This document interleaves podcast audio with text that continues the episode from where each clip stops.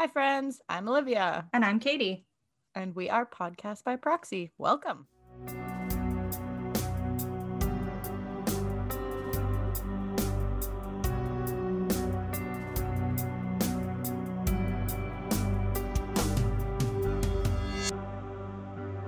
Close enough. I was gonna say I heard a click a little late there, Simon.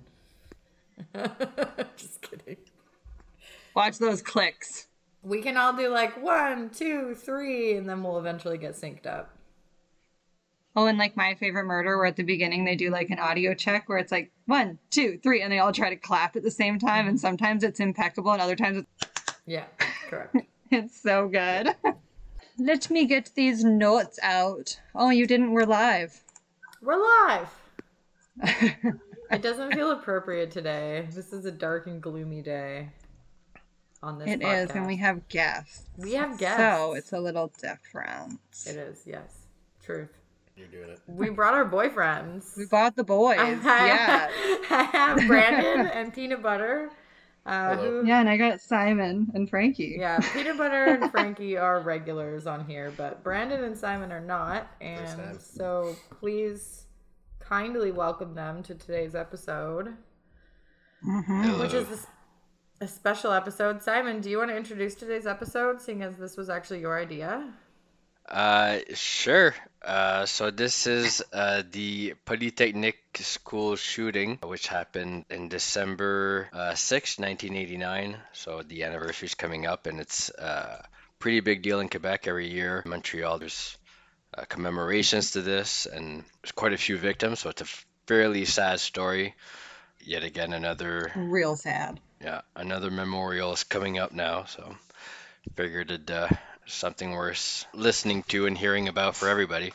100%. Yeah, this will go up pretty close around December 6th, yeah? Yeah, well, when we post this episode, being that we're already at the 18th, um, this is going to almost be one of the last episodes prior to the anniversary date or memorial date. I don't really like saying anniversary date. Yeah, that's It fair. doesn't feel like an anniversary of anything. Mm-hmm. Simon and I had this conversation the other day when he was like, that doesn't feel right. I'm like, yeah, I think memorial date or like commemorative date are usually more appropriate. Well, I'm really excited to have somebody here who's from Quebec for Yeah. being close to it and all my also shoddy I was gonna say so that we don't butcher all of the names. Oh, I'm still gonna butcher all the names. He can just correct them after. All right. My French is no bueno. well, I think because it's just a special episode today, we don't have to cover anything else. We can just get right into it. No, fair. I'm just trying to make this script fit my screen. I don't have a fancy touch screen like Olivia, where she just zooms in and out and flicks her screen on.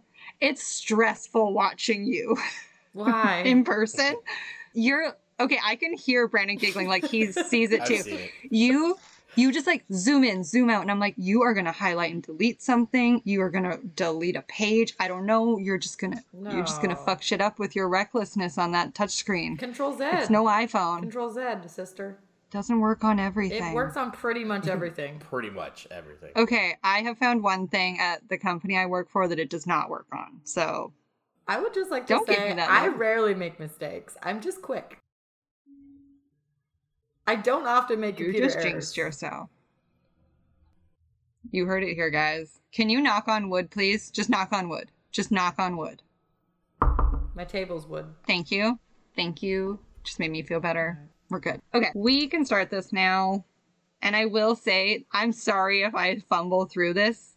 Simon wrote this, so it's not necessarily the way like I write stuff, although that was the point of this. I was really excited to have somebody else write a case because we would like to have the option for viewers or lis- sorry, listeners. You're not watching anything. No.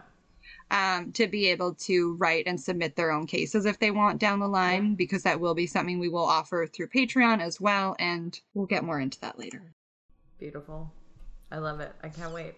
Ex- You I mean. I can wait because I just this one sucks, but let's Yeah. do it anyway. It's a lot of information, so it's very information heavy and just a lot of victims and there's just so much to it. Yeah, there's a lot to this case that So. happened after too, like in terms of legislation and stuff. So that makes sense. yeah, on Wednesday, December 6, 1989, just after 4 p.m., 14 women were murdered in one of the worst mass murders in Canada history by Mark Lépine. Can you say his last name? Lépine. Mar- Marc Lépine. I mean, we don't have to Okay. say his name at all, but True. Yeah. Worst case, I'll go. I'm gonna go with Mark. On top of this, another ten women and four men were injured. He also ended up shooting himself, making a total number of deaths at 15. While the shooting at first was blamed on many different reasons, such as violence in the media, poverty, isolation, and alienation in society, it eventually reached the consensus that the reason behind his actions were anti feminism. The government and police actually tried to deny that for as long as possible, even keeping his suicide letter out of the media, but the letter was eventually leaked to journalists who made it public. This was one of Canada's first mass shootings that paved the way for a lot of changes in our gun laws. Mm-hmm. hmm It's weird because when you just go, mm-hmm, and there's three other people in here, I almost didn't know who it was for a second. Actually, I was listening to an episode of ours the other day for some reason, and I did understand what people mean. Some people that don't know us say they can't understand, like they don't know who's who sometimes. And I was like, we don't, I don't we it. don't sound the same. But I did get it. In some spots, the audio just does kind of make our voices seem similar. when to become one. Either that or we just hang out way too much. Yeah. Anyway, I'm gonna go with both. I just I just want to be close to you. That's all. Talk a little bit about the shooter. He was born to a French Canadian mother and an Algerian father. His father was not a very good person. He considered women to be less than. He also wouldn't let his son and mother be close or show any love between each other. So clearly he had a huge detachment, no real relationship. I mean, kids need to be hugged. They need to be like squeezed a little and like, oh, that's so sad. yeah, and like he was an ass to his mom, and then also was like super misogynistic to like other women in public. Like he would just he was the guy that oh, would like just he like put down cashiers Yeah. and waitresses and just yeah, yeah. you name it. If it had boobs or a vagina, he put it down. Or like would just grab it because women were objects, well, yeah. right? I mean, again, isn't that why we're here? yeah. we're not. Oh, jeez. no idea. Oy. At the age of seven, his parents separated and his father moved back to Algeria. Good riddance. Once he left, he seems to have completely dropped out of the picture, which I mean, good. He wasn't adding anything to their lives, so fuck it. His mother went back to work as a nurse, and because times were tight, he ended up living with several different families while she was away. At the age of 14, he actually changed his name to, well, what we know it now, Mark, but originally his name was Gamil Gharbi, Interesting. yeah. As an adult, Mark joined the army. He was rejected because he was deemed antisocial. He went to he then went to the CEGEPS, which is the Quebec version of college in pure science, but switched after one year to a three-year vocational program in electronic technology. He ended up dropping out of this too after just one semester.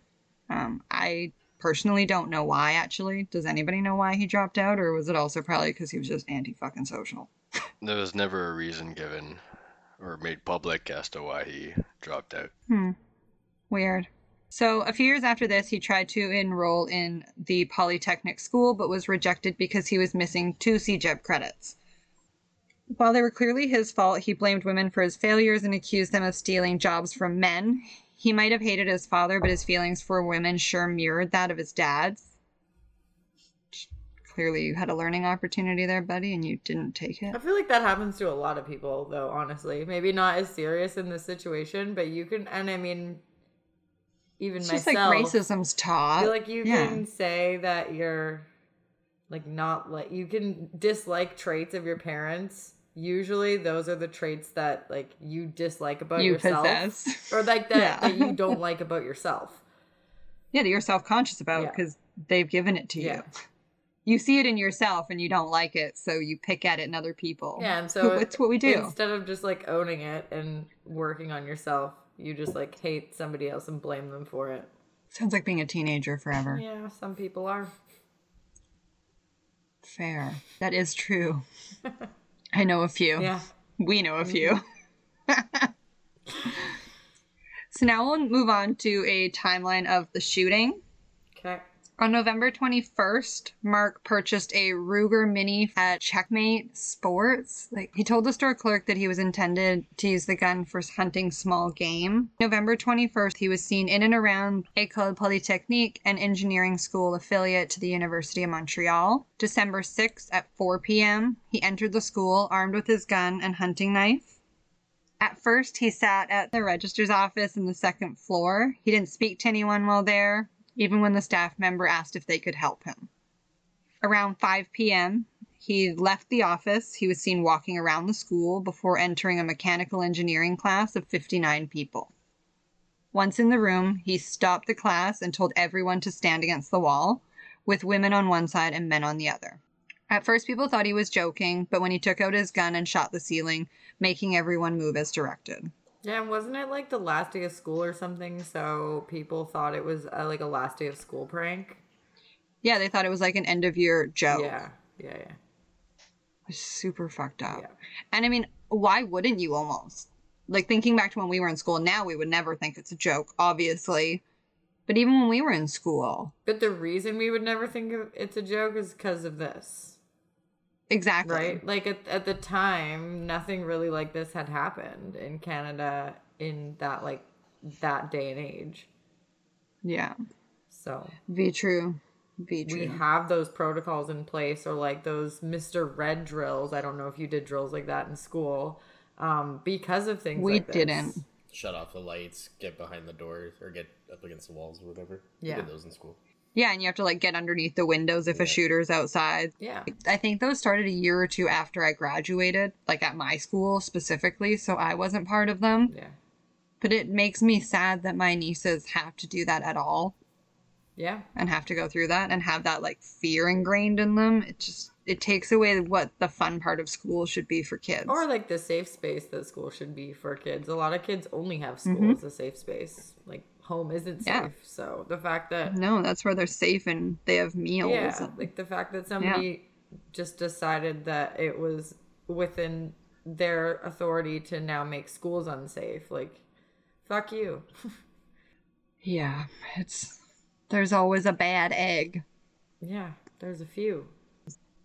There's a lot, there's also a lot of really great people. We just happen to talk about the the, majority is great it's like bad reviews though Yeah. or like customer service reviews right you have probably a million good ones but you know the hundred bad ones are what everybody sees when they look up who or what you are so it's just So it is what it is basically, the aliens just think we're all murderers. Is what We're all saying. walking customer service reviews. okay. I mean, I think that's a fair a- assessment. Yeah. And we don't see all the good people. All the good ones get overlooked, but the bad ones get all the attention. Yeah. There were nine women and 50 men, and he ordered men to leave the room. He then asked the women if they knew why he was doing this, and when they replied negatively, he allegedly answered that he was fighting feminism. I'm sure you were, buddy. You know, like okay, because feminism is is the reason that you can't hold a job or get into university. right? It's like those involuntary celibates or whatever that are like, it's it's everyone else's fault that I can't have sex. Yeah. And you're like, no, people don't want to have sex with you because you're a horrible human being. Yeah. You're a piece of human trash and wasted skin, not because of any other reason. Yeah. Really. Hold on, I just changed the font and lost my spot. And I'm the one with just about to chaotic say that. computer habits. Thanks. Nathalie Provost was one of those students in the room and said, Look, we're just women studying engineering, not necessarily feminists ready to march on the streets to shout we are we are against men, just students intent on leading a normal life. You're women, you're going to be engineers, you're all a bunch of feminists, and I hate feminists. From left to right, Mark then opened fire on the women, killing six and wounding three, including Provost. As he left the room, he wrote the word shit twice on a student project. Like, why was that necessary? Just shit. Not fuck feminism. I hate women. Just shit. Yeah, it's just the it's chaos. Like his he's going through some And, like, mental why chaos. twice? I don't know. After leaving, he walked down the corridor, continuing to shoot and injured another three students. He entered another room when he tried to shoot a female student twice, but his weapon failed to fire. God, that woman was lucky. Yep. When it failed, he went in an emergency staircase where he reloaded his gun. God forbid he has any downtime. He tried to go back to the room where he failed to shoot the woman, but the student had locked the door. He shot the door three times to unlock it, but it failed. It's probably a fire door being in a school, hopefully, especially in an engineering school. I would hope that they're I'm pretty sure like the fireproof doors. I think too when he it misfired because he ran out of bullets, so he ran in that stairwell to reload, and somebody actually saw him in the stairwell being like, "Shit, I'm out of bullets," and just was like, Yeah, when he was like panicking. was like, "Oh, weird," and just kept walking because you don't think that there's an active shooter at your school. Well, yeah, like they said, you think it's some guy in a costume Yeah. with a fake gun trying to scare his buddies or, you know, some guy's trying to scare his girlfriend or something. You just don't think it's actually, well, at this point in time, you just wouldn't have think, thought it was an actual shooter. Oh, God. I mean, I guess, like, at a certain extent, it's like if we have to live in this day and age, I'm thankful that we weren't this generation where it was just starting and we had no idea about it. It's like now at least we have some preparedness Yeah. in place, but it still doesn't make it any easier. As he kept down the corridor, he shot at others, wounding another person. And as he got to the financial service office, he shot through the window and lo- of the locked door and killed. Baby, want to do her name too? Maryse Laganière. Cute. You're welcome. Glad you didn't try that one. He went into the cafeteria, which had about 100 people in it at the time. And as he came in, he shot a woman standing near the kitchen, and the crowd scattered. He shot into the crowd and wounded another student and killed two more women who were hiding in a storage closet after that. Yeah, it's he really was just like hunting people. For some reason, he spared a man and a woman who were hiding under a table when he told them to come out and they complied. He then walked up an escalator, which is irritating if you're going to walk, take the stairs. Like, don't be on the escalator.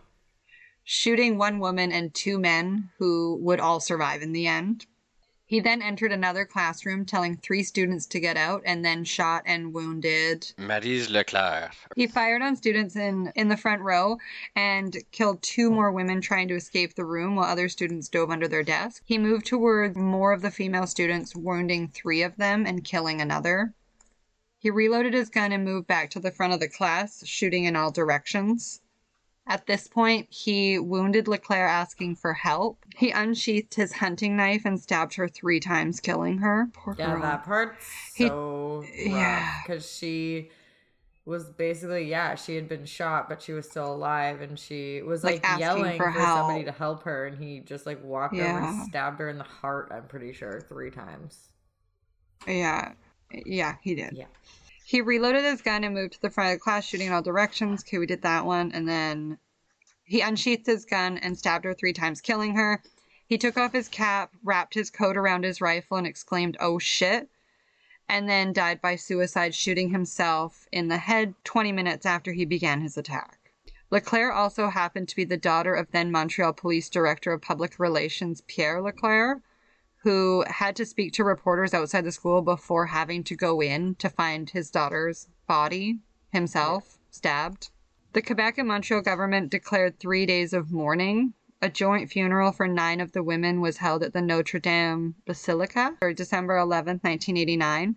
Governor General Jean Sauvé, Prime Minister Brian Mulroney, Quebec Premier Robert Bourassa, and Montreal Mayor Jean Doré attended the funeral along with thousands of other mourners. So Mark did leave a suicide letter. It was on him, but police only offered the details of the letter after two days and kept most of it a secret.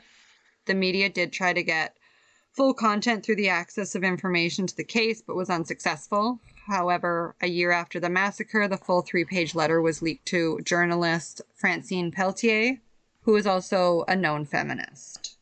Yeah well she had applied for an FIA as well to get that and they said no and then it's thought that somebody from the police leaked it to her because then she sent it to her mm-hmm. media team. But their original reason for holding that letter back, they said, was that they didn't want to. They didn't want to encourage like a copycat No one really knew what to do in this circumstance yet. Of course, you don't want to. And you don't know if he's part of a larger group or organization. That's always the fear.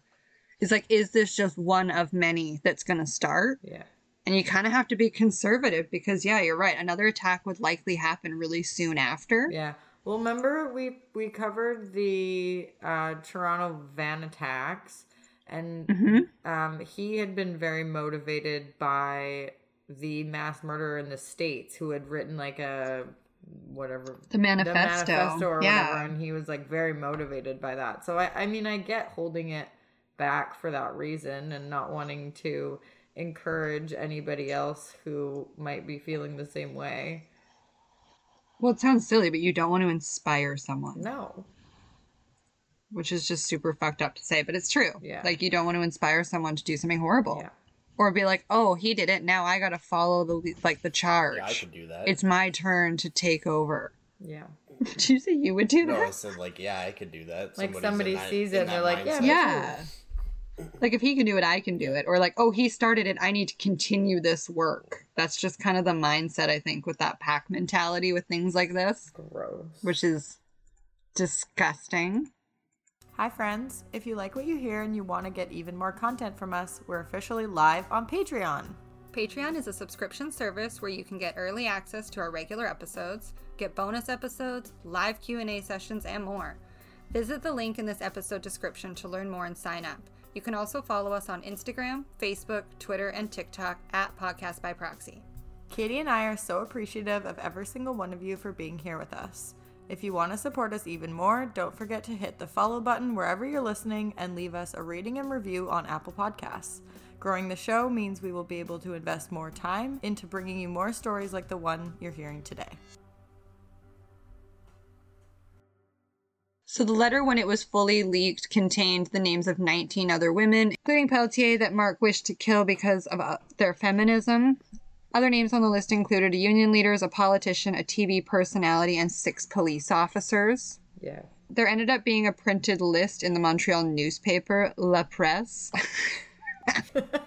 They did keep the names of the 19 people out of the press. And Mark wrote that he considered himself rational and that he blamed feminism for ruining his life. He outlined his reasons for the attack, including his anger towards feminists for seeking social changes that retain the advantages of being a woman or being women while trying to grab those of men. There's room for all of us at the table, guys. It's not a one or one and done. He seems like he has a very fragile ego. That's an understatement. Right? Like understatement of the year, but it's gonna be okay. fair, Women yeah. can succeed and it will not take away from your accomplishments. It's fine.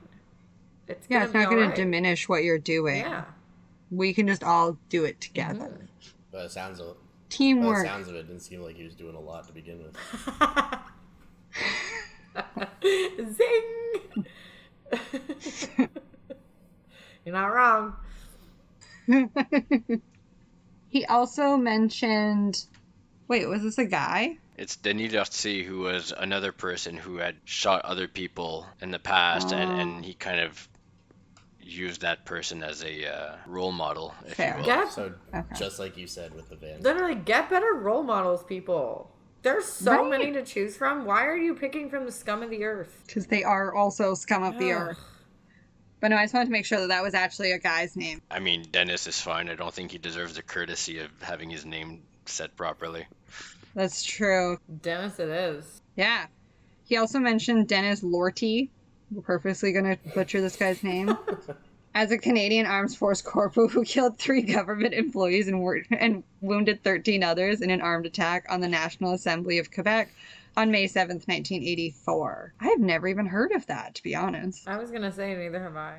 If you want to, if anyone listening wants to listen to the full letter read out by somebody from Quebec, so like with the proper accent, uh, the end of part two of Kristi from Canadian True Crime. Yeah. there somebody actually read that whole letter out and she put it in the end of that episode and it it's very powerful like when you i guess not powerful coming from his words but like it allows you to really understand like how messed up his state of mind The was impact. and like Yeah, it's just crazy. So Yeah. I recommend listening to that for sure. I love it. And I really like her podcast overall Yeah, in general. She does a so great job. check it out. So we'll talk about a little bit about anti-feminism at the time and how it played into this and kind of his perception of what was going on around him. There was no public inquiry and the suicide letter was not released since the government and criminal justice officials were afraid that too much public discussion would lead to pain on the families and the media, academics, women's organizations, and family members of the victims protested the lack of public inquiry and paucity of information released. Once released, the gender of the victims, as well as the oral statements made by Mark, made it clear that the massacre was an anti feminist attack, an example of a wider issue in violence against women. It's now considered an example of a hate crime as the victims were chosen solely for being women. Mark's mother mostly stayed quiet after the event, but thought the attacks were directed at her as she was considered a feminist during those times and being a single working mother as well. The men who were in the initial classroom were also accused of abandoning the women and criticized for not helping them once the intentions became clear.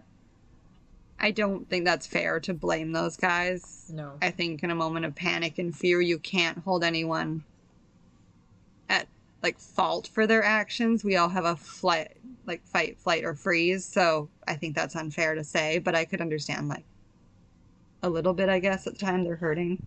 I mean, hindsight's twenty twenty. We can all say, "Oh, you should have reacted this or that way," but we've said it a million times. You have no idea how you're going to react in that kind of a situation. That moment, yeah. In fact, René Jalbert. What did you just say? So, uh, Ren- there to me, Renee Jalbert. yeah, René Jalbert. okay, that made more sense. The first time it sounded like blah, blah, blah. I have this problem frequently. this is the sergeant at arms who talked down Dennis Lortie, mentioned in Mark's suicide letter, and said that someone should have intervened if only to distract the shooter, but acknowledged that ordinary citizens cannot be expected to react heroically in the midst of such terror. Yeah, like great if you Well- do, but nobody. Yeah. Like, come on. people are very unlikely to also be the first one to act when something goes down. true. We're a follow the leader style. So unless you have that person in the room who has the like fight mentality, you're likely not going to get that assistance you need. Which like Which is sad, I but was true. gonna say let's stop that though because the bystander effect is only uh, it only occurs because we all stand and wait We for somebody it. to make a move. So just be the person that makes a move and maybe we'll break it. Yeah. Stick up for the right thing. Do the right thing, people. We can do it. We sure can. While male students and staff expressed feelings of remorse for not having attempted to prevent the shooting, Nathalie Provost was one of the female survivors, said that she felt that nothing could have been done to prevent the tragedy and that her fellow students should not feel guilty. I agree. And as we mentioned earlier, this came with a lot of legal changes as well. The events led to a major change in Canadian gun control, as mentioned, with one of the students, Heidi Rathjen, who was a cl- in the classroom that he did not enter. She organized a coalition for gun control.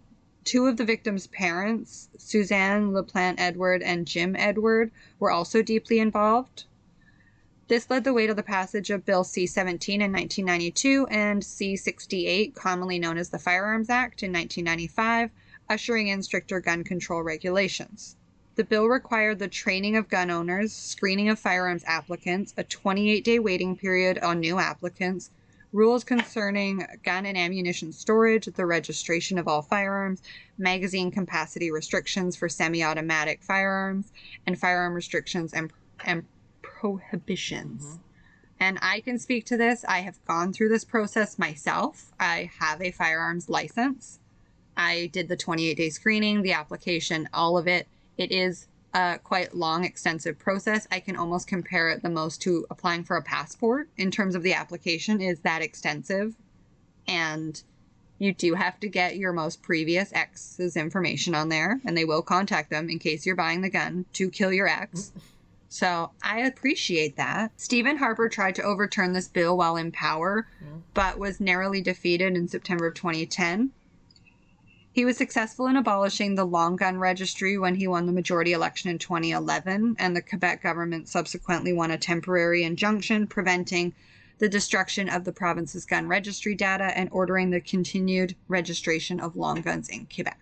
Yeah. However, in March of No, sorry. I was gonna say the argument against uh, Bill C sixty eight from the conservative government was that it like they didn't believe that the laws were actually contributing to lesser crime but my question is Yeah. like we could have we could have saved so many lives in this situation and all it is is making people go through a little bit longer of a process to to own a deadly Yeah. weapon then you have to wait 28 days Yeah. just to double check that you're not going to make a rash it's decision not and just that long do something like that it's not that long and it It's a it month. means that people can't just like get really angry and go to the store and buy a gun. Like I don't understand Yeah. what the argument against it is other than I, I don't feel like waiting that long and it's stupid. comes down to those people that are like, I want my rights. I want to do what I want to do because I'm a free person and blah, blah, blah. And it's like, we're not saying you can't do what you want to fucking do.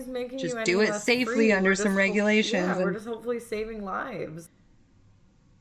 Yeah, no, it's, uh, it's, uh, there's really no reason to argue it. That's all. I agree. It's bullshit. It's bullshit. Yeah.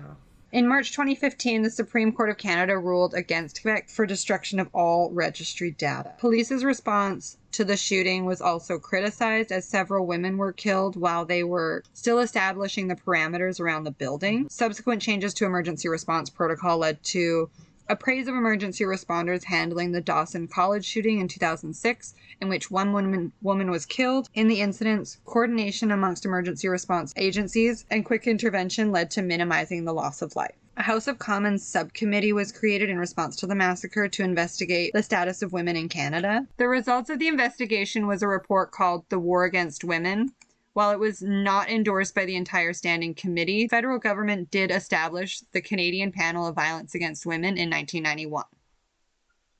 The final report, Changing the Landscape, Ending Violence, Achieving Equality, bold title, proposed a two-pronged national action plan consisting of an equality action plan and a zero tolerance policy designed to increase women's equality and reduce violence against women through government policy. Good job. In the wake of the attack, a white ribbon campaign was also started in 1991 by a group of men in London, Ontario.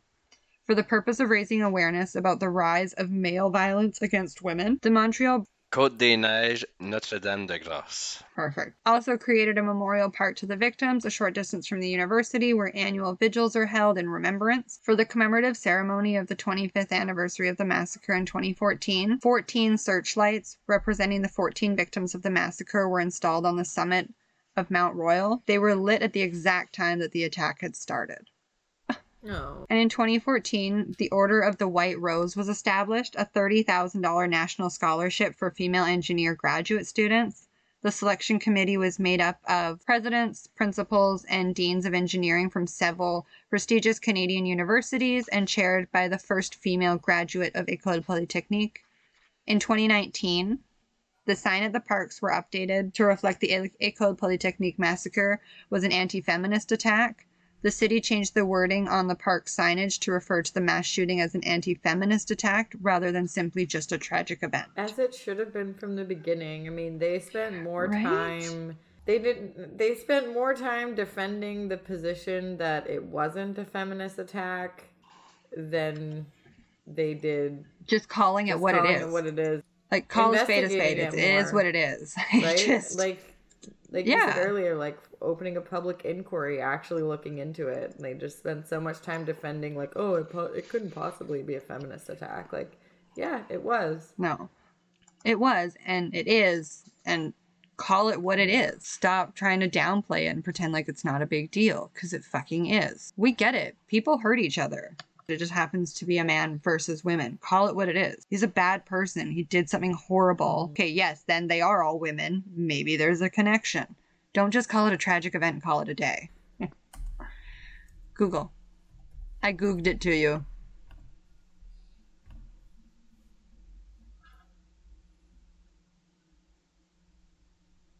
Unless you want to do all these, Simon. I, I can help with pronunciation. So now I'm going to get Simon's help. We're going to go through a list of the victims. We are going to end it on the people who mattered here. And we're all taken way too soon at the end of the day. These were all young women just starting their lives. Geneviève Bergeron. Genevieve played the clarinet, sang, and was so passionate about music that it had been hard to decide between music and engineering. She chose engineering because she told me, I will always be able to make music in my life, her sister said. Hélène Colgan. This was Natalie Nathalie Croteau. So it was Natalie's best friend. She was a strong student at the tail end of her degree in mechanical engineering. Clarence told the Montreal Gazette shortly after the massacre that she was conscientious and patient girl who was always pushed through to the end. And then Nathalie Croteau. Helen's best friend. They were supposed to be going on a trip to Cancun, Mexico at the end of the month together. She also had a community center opened in her name commemoratively in Brossard, Quebec. Barbara Daigneault. The École Supérieure de Technologie in Montreal created a sponsorship in her name in 1991, and so far 69 women have received it. Anne-Marie Edward. An immense lover of sports, she also played extreme sports, chess, baseball, and soccer. At the Polytechnic School, she joined the ski team, and upon her death, the team added the initials AME to their uniform sleeves. That's nice. Yeah. Maud Haviernick. At 29 years old, she had already had a degree in environmental design, but had returned to school for an engineering degree. Okay. Imagine what that girl would have been able to Queen. accomplish with those two degrees. Yeah. Maryse Laganière. She had been married for only three months at the time, and her husband, oh my God. Her husband was outside waiting to pick her up when it happened. Uh, 10 years later, he still prays for her every night. Maryse Leclerc. She was in her last year of a four year degree. She was the first name made public uh, and the daughter of the Montreal Police Director of Public Relations, as we mentioned. Anne-Marie Lemay. Outside of school, she sang in a band. She planned to study abroad after school, and one of her best friends, Heidi, who had been shot and survived, was implemental in the gun control law in Canada. Sonia Pelletier. At 28 years old, she was on her very last day at the mechanical engineering degree. A park in her hometown at St. Ul- Ulric was named after her in 2019. Michèle Richard. known by Mimi. She was the eldest of two kids to a single mother. She had recently made up with her absentee father, who ultimately committed suicide shortly after her death. Annie Saint-Arneault. The youngest of three, uh, in her last day of her mechanical engineering degree as well. She had a passion for ecology and was part of the 4 H Canada organization. Annie Turcotte. Having obtained a scholarship for women in science, the youngest of three lived with her oldest brother in Montreal, and she studied metallurgical engineering in hopes of protecting the environment. Oh. So it's actually the production of metal components. Okay. Hmm. Interesting. The last name is not French, it's Polish, but Barbara, I apologize uh, to the Polish listeners. Barbara Klucznik Wiedeju, uh, Barbara KW. The oldest of the victims at 31 years old. Her and her husband had left Poland in 1987 and were both in the cafeteria. They had left Poland for Canada thinking that it was the safest country in the world. And they were in the cafeteria because they were visiting the school because she was going to enroll to go there. No, they, they were both students. He was also a student there because he was a doctor in Poland, but he had to go back to school in Canada. And uh, they were eating in the cafeteria because it's literally the only place they could afford to eat. Oh. Wow. That's wild. But see, like these are their safe place. This is where they have their three meals a day. This is where people rely on their livelihood. Mhm. Like it's shocking when even the pandemic hit, how many kids were without meals because they had breakfast and lunch at school. And that was just the norm. I think we will wrap it up on the victims. And I don't think that we need to give what's his name any more time. No. And we'll end it on these I mean, all these women that just lost their lives so early. And we're gonna probably do really amazing things in the world. Yeah, I was gonna say like smart women who were just going to school to get an education and They all just sound really Somebody determined too. decided that it was He could snuff out the light. yeah, it was early. his job to take that away from them because he couldn't do it. So Yeah, he was inferior to them, and that bothered him because he already didn't like women, and they were doing what he couldn't. yeah, well, He thought they were taking his place in school. He wasn't getting in because of them. He wasn't succeeding because of women. He's just a piece of shit. This guy. hmm well, that was great. Great job, guys. Thanks. I don't have much else to say because this one's a bummer. So we've kind of said it Yeah, all. this one's just a information heavy, sad story. There's not a lot to say in between because, like, you know, we can sit here and say he's this and he's that, but at the end of the day, these women still died.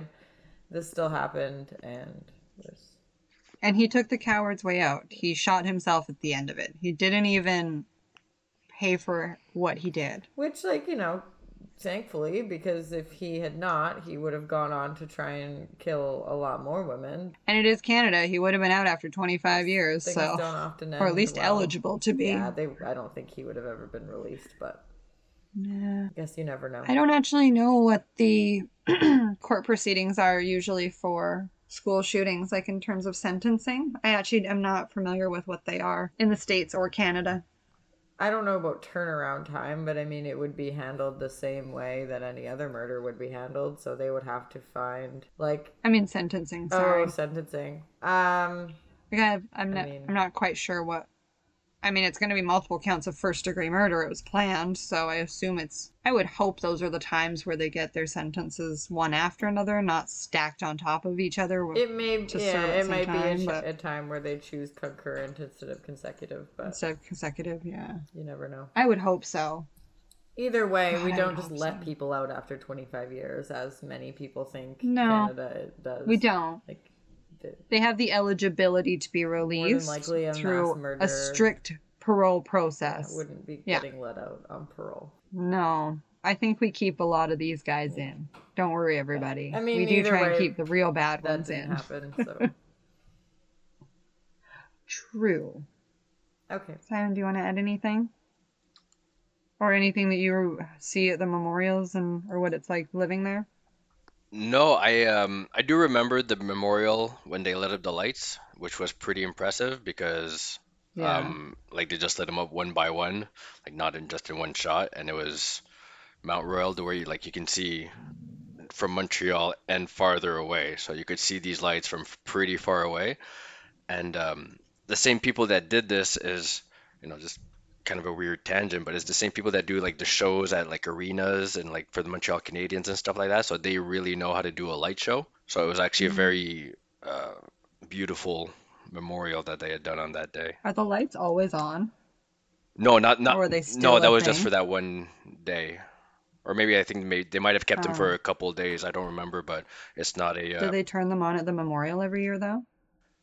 No, no, but there is still a memorial at the park. So there was a, a park named after the shooting where they changed the sign and everything. That's not far away from the school. And every year, um, there's a vigil and, and a memorial that happens at that park. But at Mount Royal itself, they're, they're, they don't do a, a big commemoration every year. Well, there is, like I said, things that happen at the park. Uh, maybe not huge lights, but uh, you know, Well, we should go. I agree. I was thinking of that. Done. December 6th. Brandon, anything? No, I don't have anything to add. December 6th, Memorial Day for this event, but also we talked about it's now White Ri- Ribbon Day or National Day Against Violence Against Women, um, and that includes trans women, women of color, missing and murdered Indigenous women. So, December 6th, we're all going to be thinking about women and how we all deserve to be safe. We'll all wear white. I'll wear a white ribbon. I'm not wearing all white. I don't think you all white. I said we will all wear white, not wear all white. okay, well I think we're good Yeah. here. We'll wrap this up for the night and Thanks, everyone. Thanks guys. Bye. Bye, buddy. Thank you. Bye. I'll call you soon. Okay. Okay. Bye. Bye. Bye. How do I stop this shit? I'll stop it. okay. Fuck me.